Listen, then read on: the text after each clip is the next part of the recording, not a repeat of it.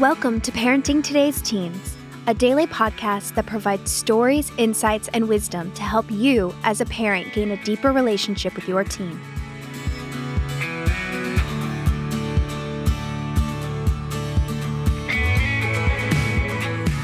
On today's episode, Mark Gregston answers the number one question that parents are asking right now. Let's hear the question and Mark's answer.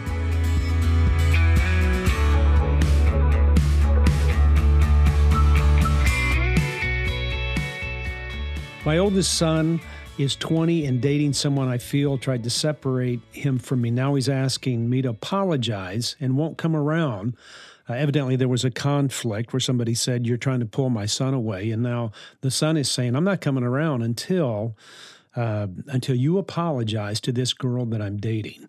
And the mom is saying, I don't want to apologize to her. There's no way to apologize to someone who won't accept it.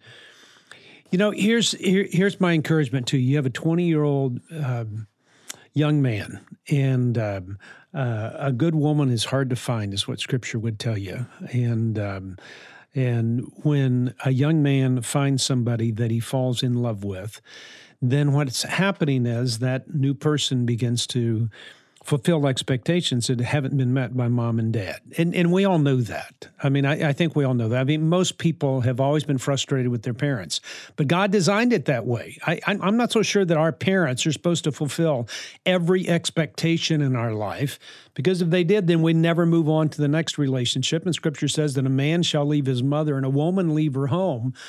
And if that's true, then they move on to something else that's better.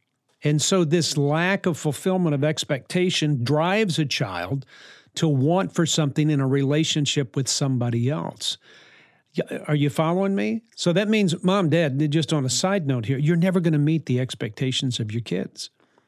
And to any kids that might be listening, um, you know, you're always going to be frustrated with your parents because they're not going to meet that because God designed it that way for you to find a mate that will meet those expectations that you can fall in love with.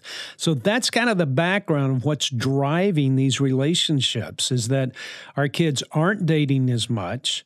And so when they do and find that connection with somebody else, there is a relational draw that is sucking them into the relationship that they will give up their family, they'll give up their faith, and they'll give up their values to follow the relationship because they have been so relationship poor. Are you following me? And so here's a young man that's 20 years old that's saying, you know what? I don't have to see my family because I've got this girl.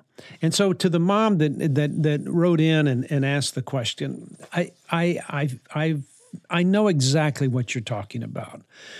But let me say too, you're never going to be totally happy with anybody that's dating your son because they're never going to be good enough. And I would say that to every father out there. There's no girl out there that's, um, there's no man out there that that is going to be good enough for your daughter. And so you just have to accept that that's the nature of relationships. But your child has fallen in love or is head over heels over somebody, and that's got to be taken into consideration. And so, mom, I would tell you this look from the perspective that this might be your future daughter in law. Now, if you've done something wrong, then apologize for it.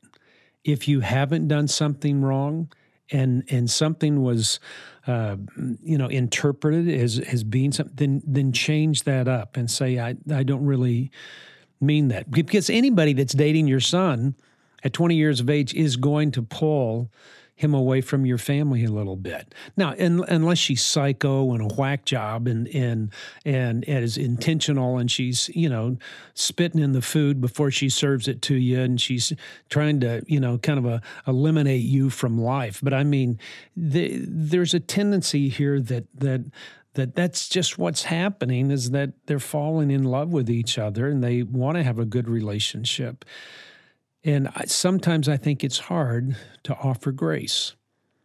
And it's grace in a relationship. You know, mercy's not getting something that um, that you deserve. Grace is getting something you don't deserve. And and maybe this young lady doesn't deserve a relationship with you, but grace would say, move toward her, Move toward her and give her a taste of something. I believe that that God has moved my daughter-in-law and my son-in-law into our family so that I can learn from them, but also so that I can teach them and embrace them and help them learn and grow to love my kids even better. I believe that there's a part of it. And so his expectations of, of this young lady may be pretty high, and for some reason, um, he's head over heels. And it may be that you go to your son and say, and I know this is hard, this is tough. You go to your son, you go, I, you know, I didn't mean that we don't want you to leave. We want you to marry a fine girl. And, and my motivation is because I want good things for you and I don't want it to go bad. And it's only because I love you so much and I care for you and I will love whoever you love. And so I hope we can start over and um, and get to a good place. And if that means, mom, apologizing, then apologize. Just give it up. It's not worth ruining a relationship over. I hope that helps just a little bit.